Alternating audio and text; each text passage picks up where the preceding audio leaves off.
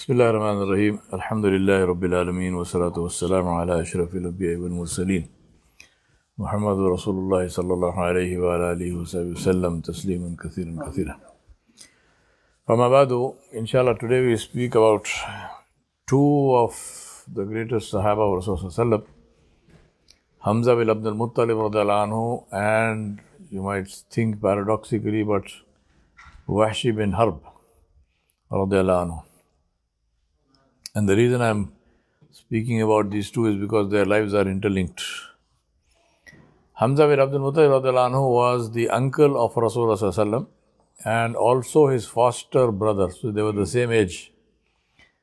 And uh, they grew up together.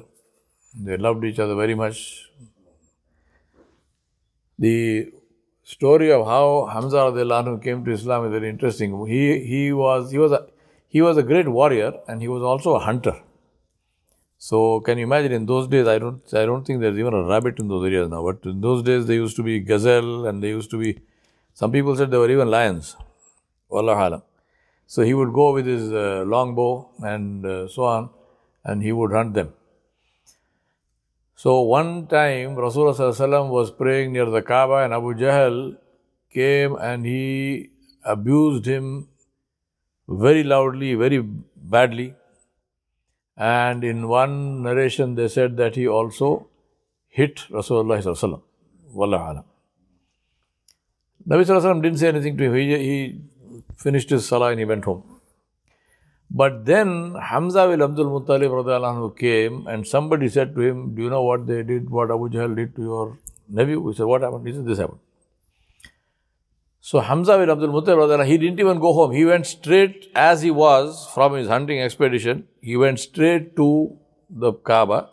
And these people used to hang around there. There was a there was a, a house which they used to call an Nadwa, which was their uh, meeting place, the Quraysh and they would be around there. So he saw Abu Jahl was there. He, he, he just went straight to him and with his bow he slammed him on his head. And Abu Jahl fell down and he, you know, the scalp wounds, there a lot of bleeding and all that. He beat him up. He, in front of everybody else, he slammed him on his head with his bow and he beat him up thoroughly. And he said, I make all of you witness, Ashhadu an la ilaha illallah wa ashhadu anna Muhammad Rasulullah. He said, I am, I am accepting Islam now and I am with my brother and if any one of you touches him, he said, you will have to deal with me. So that was how he came to Islam. And then, of course, he was one of the greatest supporters and the uh, fighters for Rasulullah sallallahu alaihi wasallam. I mentioned Wahshi because of how Hamza radiallahu anhu passed away. Hamza radiallahu anhu took part in Badr.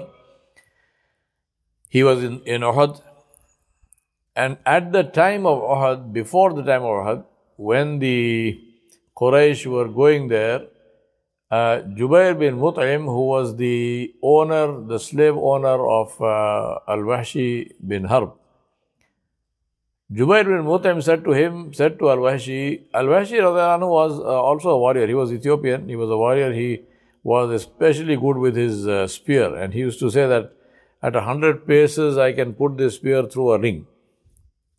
So imagine his eyesight, the power of his arm and so on. He was very, very powerful. So Jubair bin Mut'im said to him, he said, my uh, uncle was killed by Muhammad sallallahu He wasn't killed by Muhammad, but you know, in, in Badr.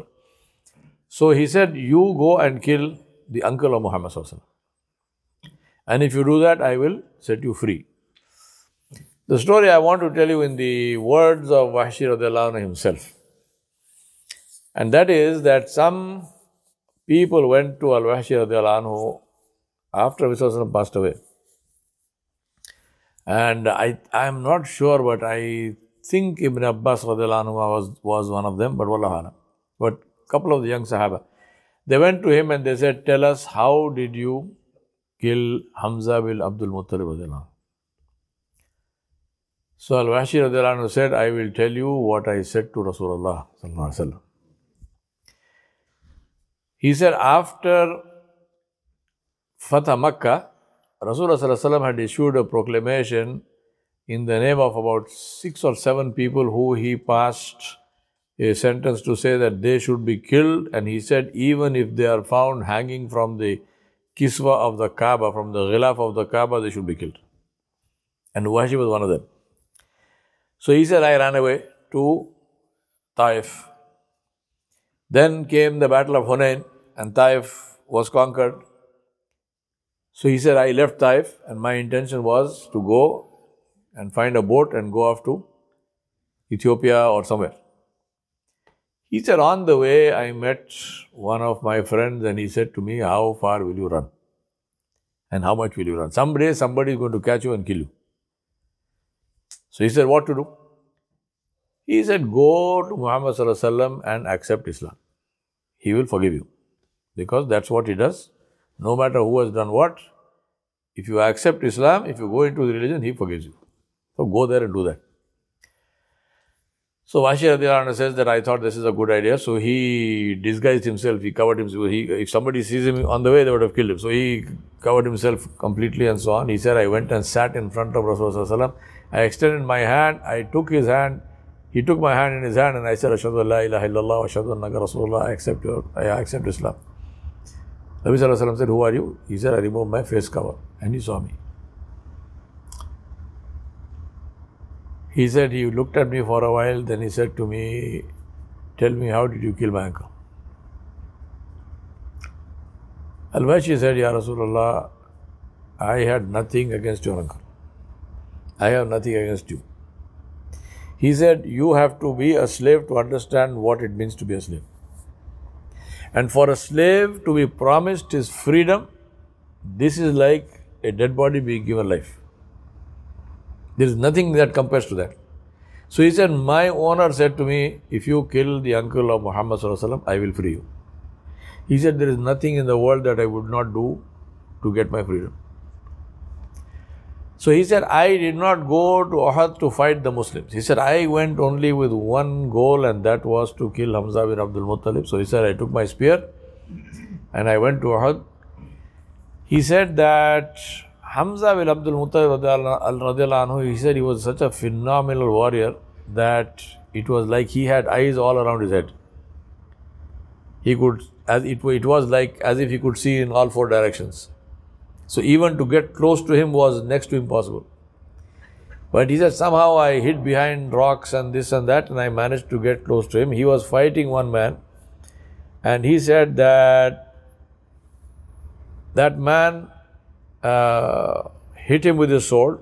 Hamza Radhalanu blocked that and then he took, he said he made a cut right across. Right? He said the man said, laughed and he said, You missed. Hamza Radhalanu said, Take one step forward. He said the man took one step forward and he broke into two. Hamza Radhalanu's sword went through his body from one side to the other. And it's, it, it was such a sharp sword that it cut, it cut him straight through like this and that man didn't even know. He didn't realize that the sword had gone through his body. He took one step forward and he broke into two. Fell down. Wahshi Radhalanu says that moment Hamza Radhalanu relaxed. And when he relaxed, he said, I saw my chance. I got up from behind my rock and I threw my spear. He said, My spear took him in the side and went out and came out between his legs. And he was like anchored to the ground. He turned to, he tried to turn towards me. He said, I was terrified. I thought he will kill me. But the pain and the wound was too severe, he could not move. And then he said he fell. Al-Wahshi says to him, Ya Rasulullah, I waited a long time. I wanted to make sure he's dead. I didn't want to go near him if there was any chance that he was alive. He said, When I reached there, after some time, I knew he was dead. I pulled out my spear and I went back home. He said, I did not do anything at all in Uhud.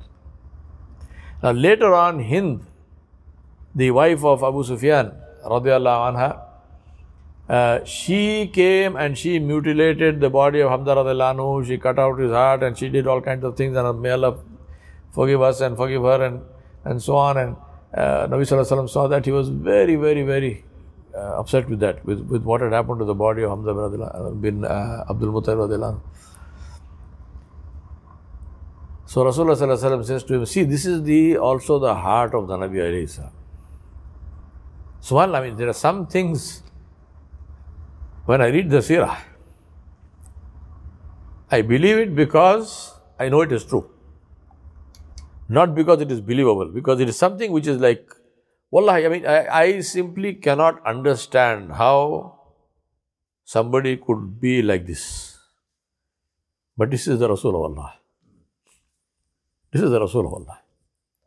So we know he was like this. Today, if somebody is disrespectful to us, even a little bit, we will remember that all our lives. Till we die, we will remember. Moment we saw this, see the ah, see this fellow. And with Rasulullah what all they did to him, and he forgave them. So what does he say to Wahshi? Rashi Radhalanu says, Rasulullah tears were flowing from his eyes. As he listened to the story, he was he wept and he wept. And he says, then he said to me, when you come into my majlis, sit to the side or sit behind me where I cannot see you. Because when I see you, the pain of my uncle is rekindled, the wound becomes alive again. Huh? He didn't tell him, don't come into my majlis. He didn't say that. He will not deprive him of the barakah of looking at the Rasul alayhi salam. To look at Rasul salam as a Muslim is ibadah. He will not deprive him of that. But he tells him, stay to the side somewhere, sit in the back, where I cannot see you. So Al-Wahshi says, I made sure that he did not see me again until he passed away. Then in the time of Abu Bakr as-Siddiq anhu came the battle against, which is called the uh, Battle of Yamama, which was against uh, Musaylima al-Kadhab. And Wahshi says, I went to that battle, I, I participated in that battle. He said, we entered that, Musaylima was in a garden. He was in a garden and he, they, they, the Muslims went over the wall. And uh, he said, when we entered the garden, and we found him there. He says, Abu Dujana, anhu, who had the sword of Rasulullah, he said, he attacked him and I threw my spear and my spear hit him. So he says, I don't know whether it was my spear which killed him or whether it was Abu Dujana's sword. But he says, if my spear killed him, then my spear killed the best of men and, I, and my spear killed the worst of men. And that is the story. That's how these two Uh, Sahaba are related. Now see Hinda radiallahu anha, I'm just saying that because I mentioned her name. This lady, she did all she did.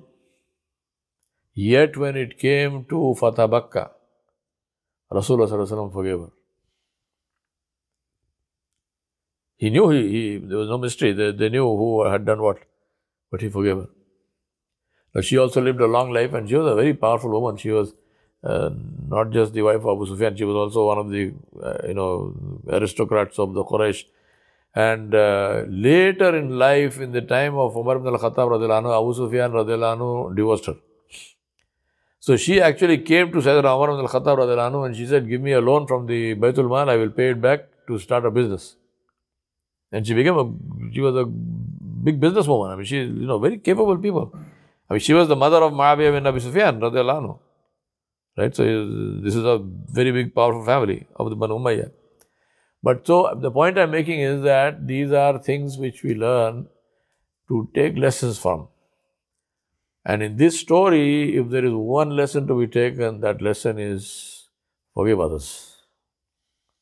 Okay. Because wallahi, Allah is witness. Whatever happened to you is less than what happened to Muhammad. So either you say that this is wrong, what happened to me is more than what happened to Mr. and therefore I will not forgive. That's okay. Do it, that is between you and Allah. But that is not the truth. Whatever happened to you or me, nobody wronged me and nobody wronged you worse than what, the, what they did with Nabi alayhi salam. And with less reason. Yet he forgave all of them. There is not one that Rasulullah did not forgive. He forgave everybody. So, what excuse do I have? What excuse do you have not to forgive somebody else? So that is the lesson that I take away from this and I submit to you. May Allah Ta'ala give us the hearts and the ability to become true muttaba'een of Rasulullah. It's not sufficient to tell these stories. Because if we tell these stories and if you do not make ittiba of these stories, these stories will become hujjah against us on the day of judgment. I ask Allah's, Allah's protection from this. We do not want Allah subhanahu wa ta'ala to say, you used to sit there and tell these stories, what happened to you? No. We ask Allah subhanahu wa ta'ala to forgive us. We ask Allah subhanahu wa ta'ala to open our hearts, fill our hearts with His nur and rahmah and sakina and barakah and take away every negativity that is in our hearts. Whoever we has done anything to us, we ask Allah, we tell Allah, Ya Rab, I forgive that person, you also forgive this person. Right? Let us say this, Ya Rab, forgive the, I forgive the person, you forgive this person. Inshallah, we ask Allah to forgive. And Nabi Sallallahu said, You forgive here, Allah forgives you there. And we ask Allah for His forgiveness for ourselves because we need this more than anything else. وصلى الله على نبي الكريم وعلى آله وصحبه أجمعين برحمتك يا أرحم الراحمين